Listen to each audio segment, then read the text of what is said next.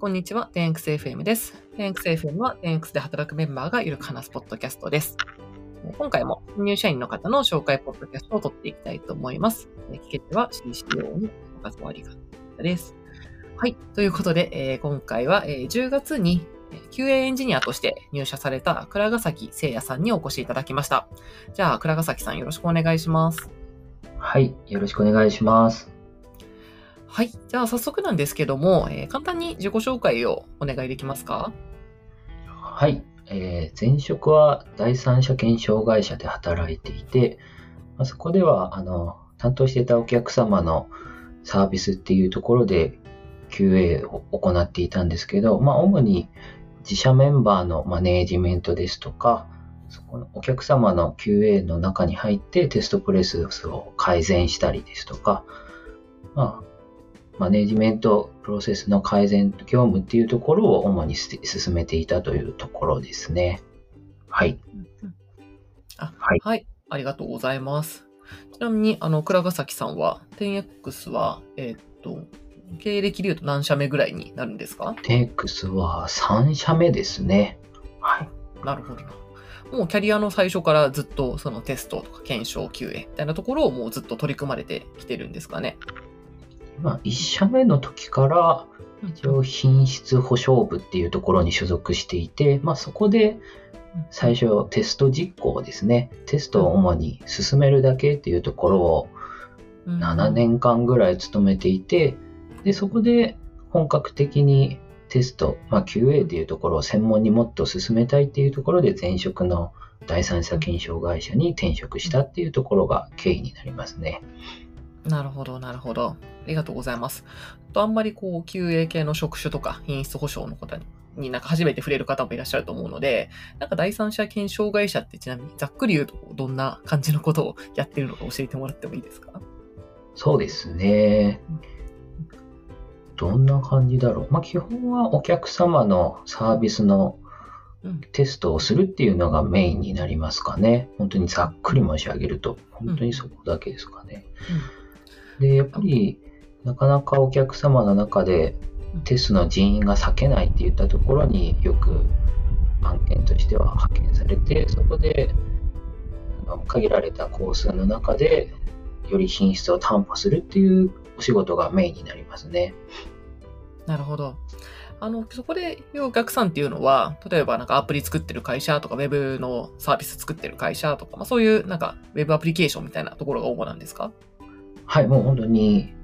IT 系のそのウェブであったり、アプリであったり、うん。本当にまあ様々ですかね。なんかインフラ系のものもありますし、世に出てるものすべてに多分関わるかなっていうふうには僕は考えてますね。うんうん。あ、じゃあその中でも、あの、倉ヶ崎さんが担当されてたのは、どんな領域だったとかありますか？まあ前々職ではうん、あの、インフラ系の、そうですね、サービスの方でテストを担当していて、前職は、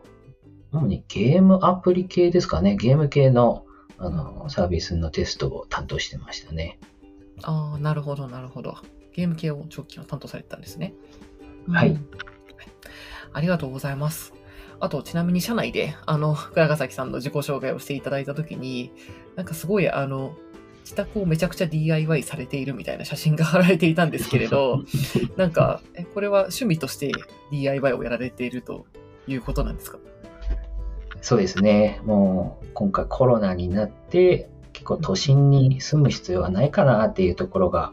2年前に思って、はい。まあ家をいじる、まあ家だけじゃないんですけど、いろいろなんか作ることが好きだったので、うん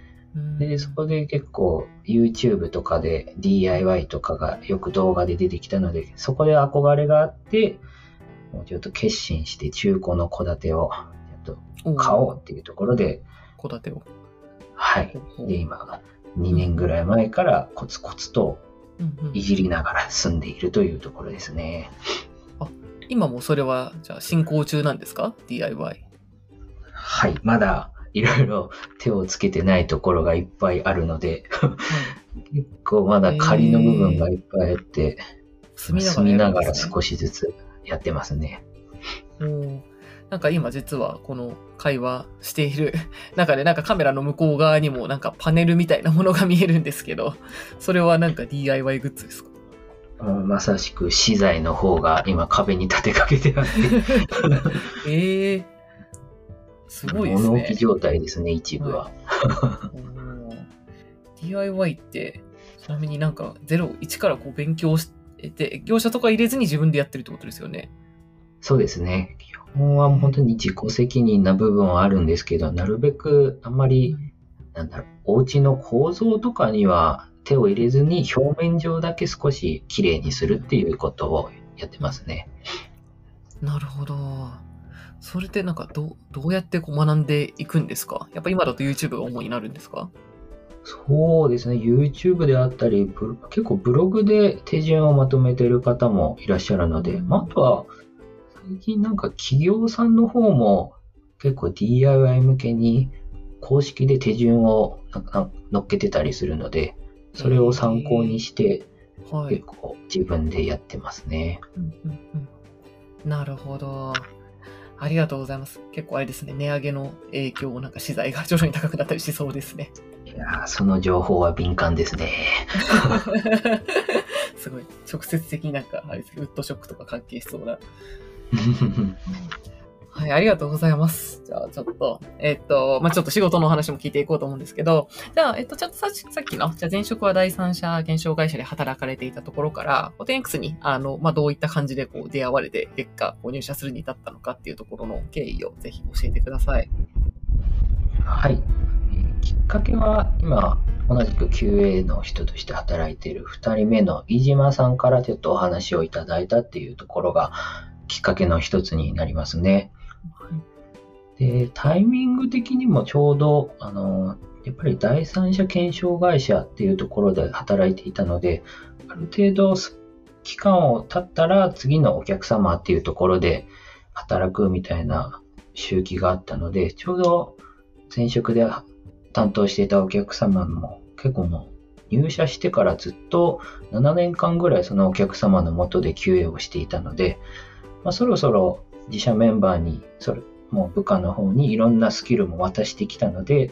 もう僕はここは部下に任せて次の現場かなというタイミングもあって、ちょっとその飯島さんから誘われたのはすごいタイミングとしては良かったっていうところもあって、あとはもうタラッポさんとも話をして、その今後 QA としてこういうふうに目指してるんだよっていうところで、あの、タラッポさんがブログの方にも書かれていると思うんですけど、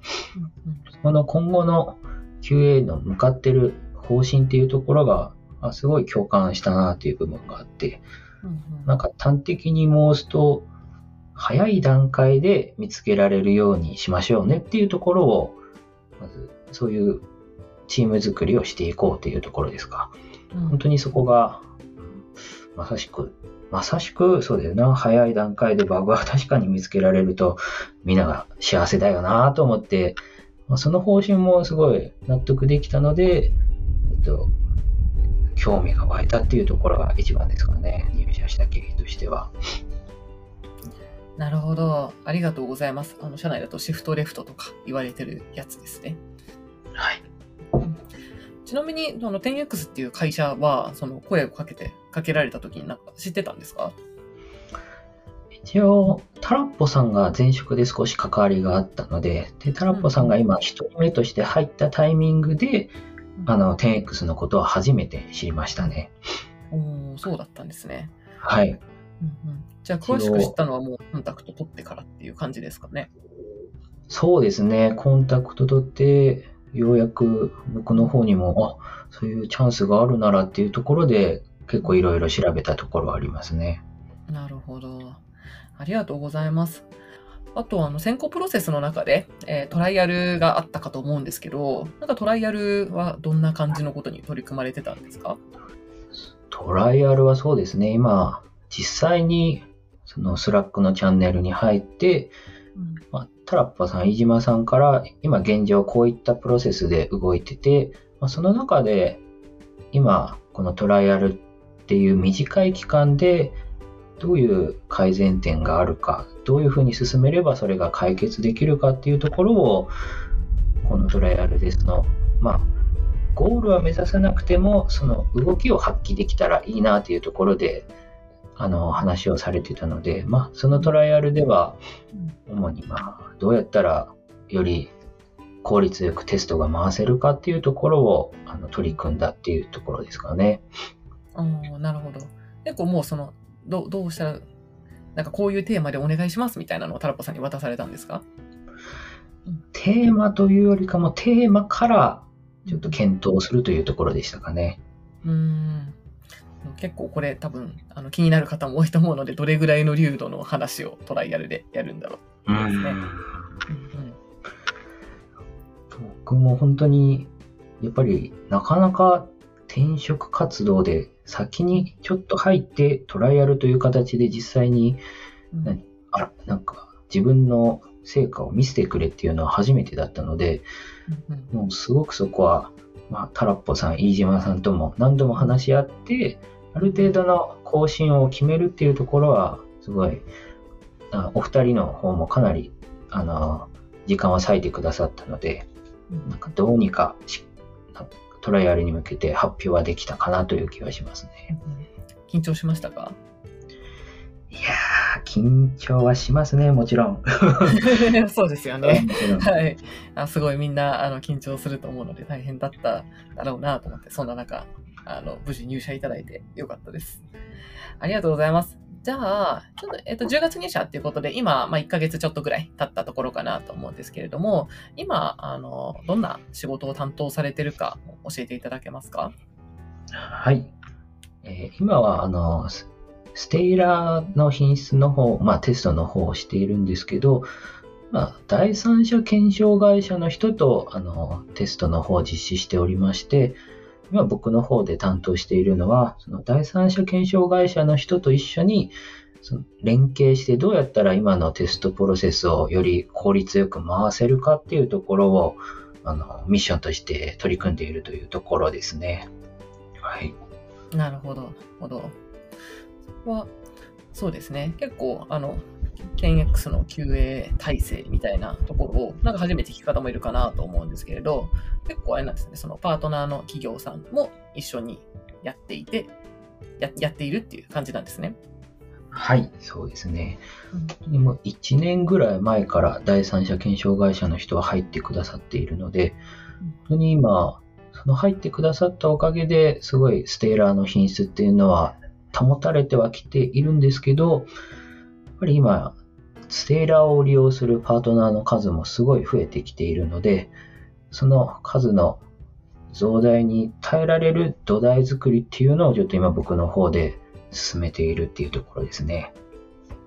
なるほど。ありがとうございます。あやっぱり今、今も、まあ、ステイラーってプラットフォームなので、上に、あの、いくつ、まあ、いろんなスーパーとかドラッグストアのアプリとか、いろんなサービスが載ってるわけですけど、まあ、そこにもっといっぱい、なんか数十とかになっても耐えられるような基盤作りっていう感じですかね。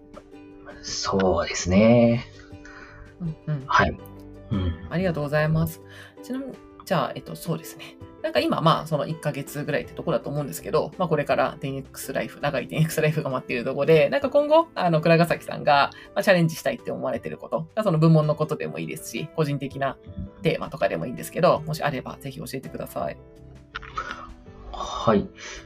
今まであの第三者検証会社としてあの働いてきたっていうところもあるので、なかなかその課題っていうところを、まあ、見つけはするんですけど、それを最後まで推進するっていう動きが、前職だと、まあそこでしっかりとなんか上司とシンクしながらある程度、もう報告と共有をすごい密にやってきてはいたんですけど、でも今回、まあ、10X に入ってからは、なるべくそこを、あの、自身、自分自身で課題を見つけて、周りを巻き込みつつ、その課題に向けて動けるようにするっていうところは、ちょっと意識しているところでありますね。すごい、まあなんか抽象的な感じではあるんですけどね。なんか、タラッポさんから言われてるのは、第三者検証会社としての意識はちょっと癖みたいなのはなくしてほしいと言ってるので、やっぱりそこは自社のサービスをの QA として入っているので、まあ、自分でしっかりあの、まあ、課題に向けて解決する力ですか、その推進力っていうところを、ちょっと最近1ヶ月働いてみて、どうしてもタラッポさんになんか許可を取ってしまうみたいな少し癖があるので、そこをしっかりと全て許可を取るんじゃなくて、ある程度自分で推進力を持って進めていきたいなっていうところは、ちょっと今、目指していきたいところとか感じてますね。なるほど、なるほど。徐々にじゃあもう倉ヶ崎さん自身で意思決定できる範囲をどんどん広げていくみたいな感じですかね。その通りですね。確かにこれは結構あれですね。やっぱりオンボーディングにも時間というか、やっぱりステーラーって結構大きいでもプロダクトですし、会社のことをキャッチアップするっていうのにもそれなりに時間がかかると思うので、なかなか大変だとは思うんですが、いいですね。はい。じゃあ、じゃあ応援してます。という、なんか他人事みたいなコメントになっちゃいましたけど。ありがとうございます。はい。じゃあ、えっ、ー、と、次の質問も伺えればと思うんですけど、えー、Thanks には3つバリューがありますと。シンク 10X、テレコーナーシップ、発売チームってあるんですが、この中で、浦ヶ崎さんが一番好きなバリューは何ですか？と、あの、そのバリューについて、なんかそのバリューが発揮されてるなとか、10X の中でこういうところで体現されてるなみたいに思うことがあれば、ぜひ教えてください。はい。何が好きですか？と聞かれたときに、ちょっと今回バリューのワークショップもちょうど今日受けたので、すごいいろいろ考える機会には良かったんですけど、なんか何か始める前に必ずこのバリューは全て通るんだなっていうのが一番最初に思いましたね。まず、探索的な一歩を踏み出すっていうところで、シンク 10X が来て、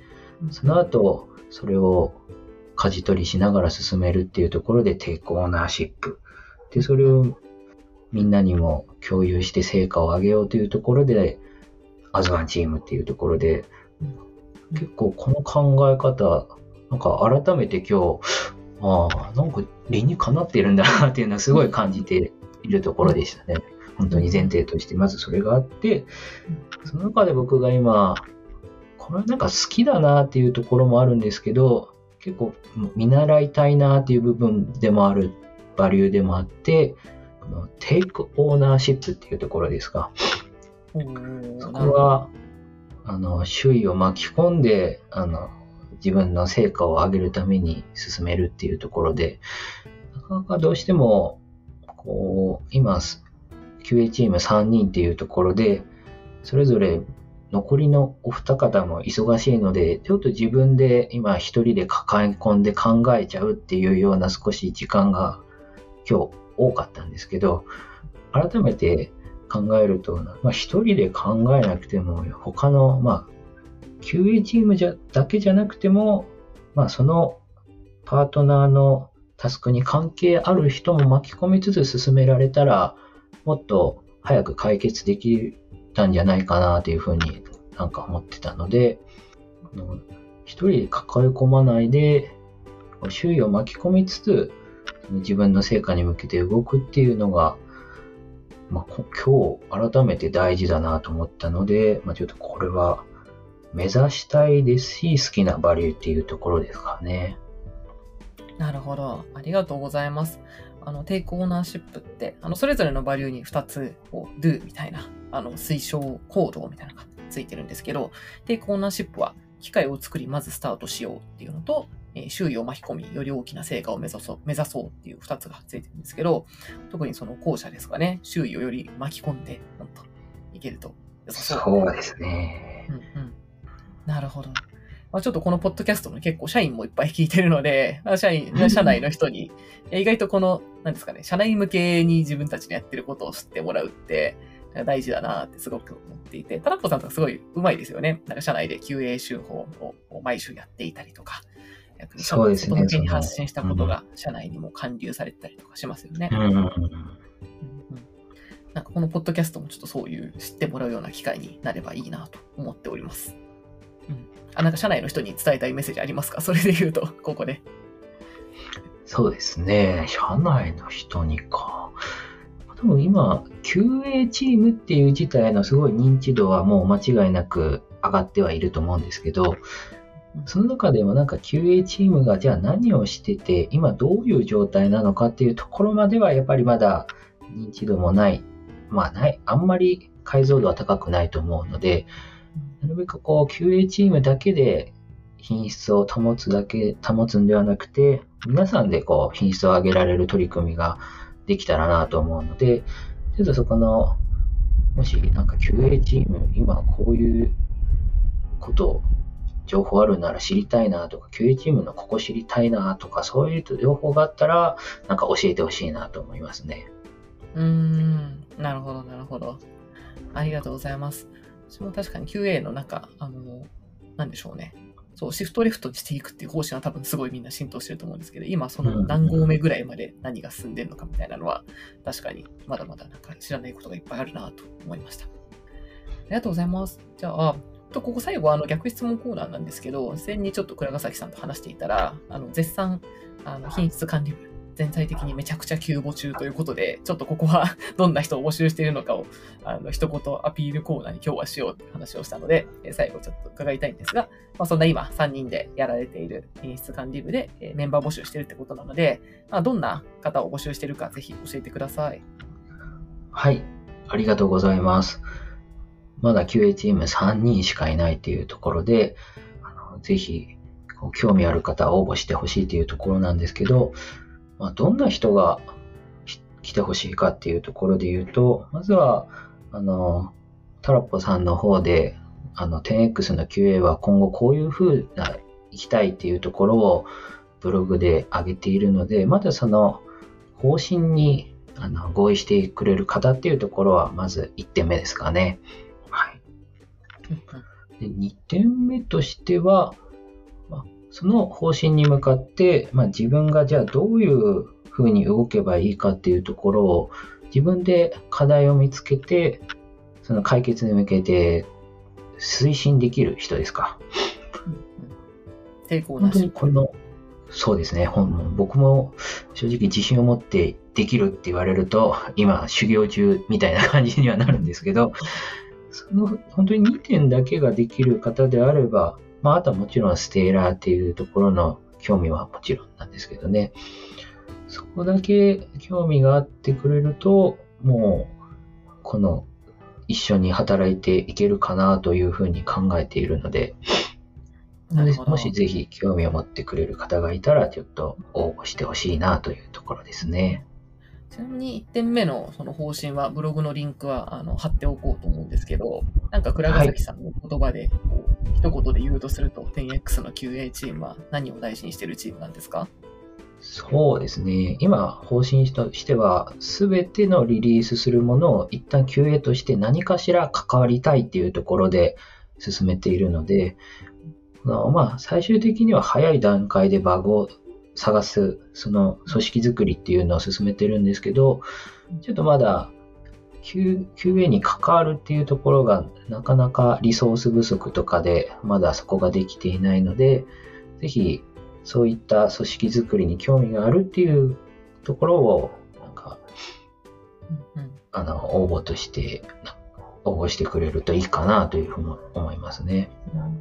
うん、それってやっぱり、あの、まあ、QA がそのどの工程でやってくるかっていうところで、まあ、なかなか、その、例えば最後の方に、こう、リリース直前になって入ってみたが、これは最初の使用の時からこうしてれば、みたいな ことが、まあ、いろいろ 起きたりとかってあると思うんですけど、なんか、これは逆に、あの、なんでしょうね。まあ、10X で、まあ今、ステイラーはやり始めて2年ぐらいだと思うんですけど、なんか今の時点でそういうプロセスを作っていくことで、まあ、将来スケールした時により、なんだろう、大きくなってからやるよりも今やった方が予防的にコストが低いみたいなことで今特にやってるんですかね？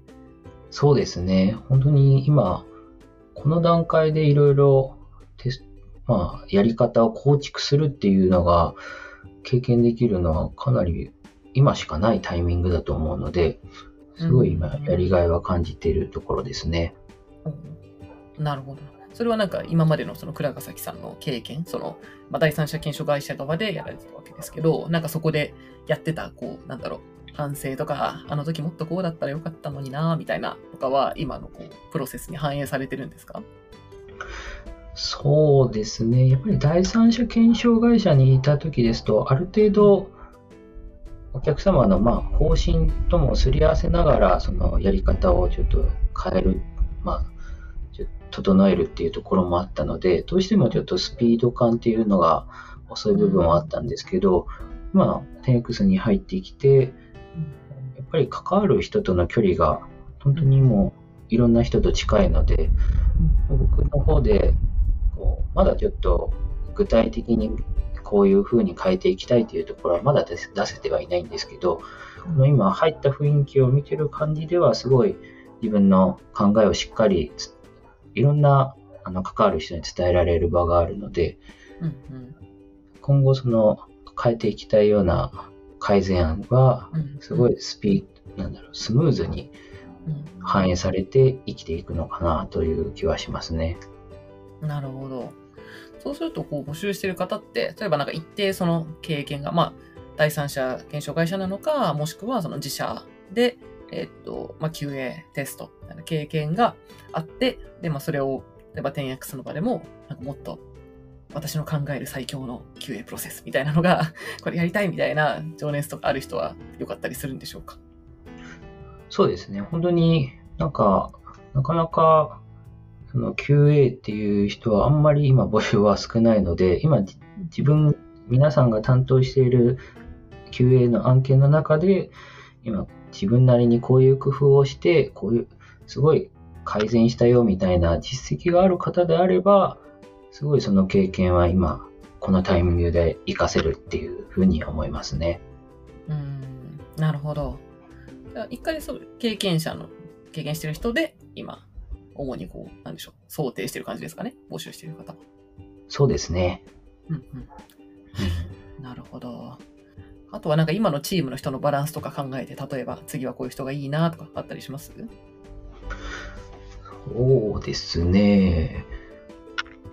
バランスか。やっぱり、の、自分からしっかり発信して、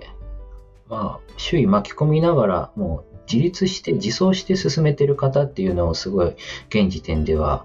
募集してるので、うんうん、そういったところに抵抗がない方ですかね。どうしても、QA エンジニア、まあ、テストエンジニアでいうと、すごい黙々とテスト設計、テスト実行を重点的にやりたいっていう方もいるんですけど、そういった方よりかは、結構周囲巻き込みながら、そこの効率よくテストの設計をするですとか、こういう機能があったらテスト実行しやすいみたいな、そういった意見を発信できる方の方が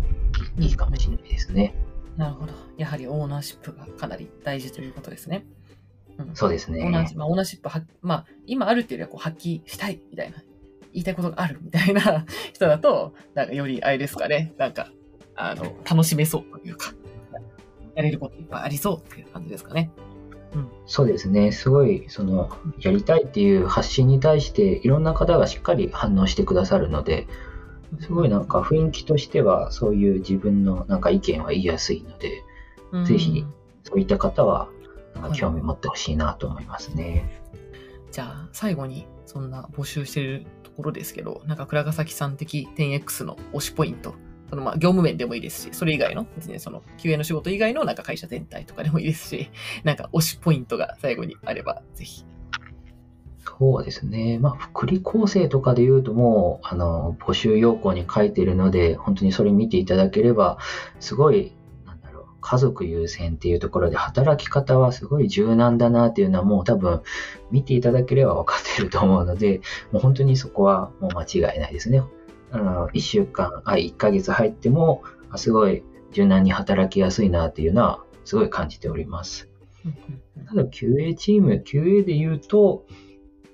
ぱり今、3人だけっていうところもあるので、あの、本当に、もうやることがいっぱいありますっていうところで、で、なんか、本当に今募集要項としていろいろ書いてはいるんですけど、なんか自分がここが得意で、ここなら今の QA チームで活躍できるっていう、なんかそこだけあれば今十分かなと思うので、そういったなんか経験をお持ちの方がいれば、ぜひ興味を持ってほしいなというところですね。はい。じゃあ、興味持った方は、えーどうすればいいですかね？なんかカジュアル面談とかの、あれですか、リンク貼っときましょうか？ミーティーとか貼っとけばいいですかね？あ、そうですね。カジュアル面談でももう応募ボタンを押してでも大丈夫なので、はい。はい。じゃあ、あの、概要欄にリンクを貼っておくので、ぜひお気軽にポチッとしていただけると非常に嬉しいです。はい。ぜひお願いします。はい、お待ちしております。じゃあ、えー今回の 10XFM は、えーこんなところで終わりにしようと思います。じゃあ、10月に入社した、えー倉ヶ崎聖也さんに今日はお越しいただきました。あありがとうございました。ありがとうございます。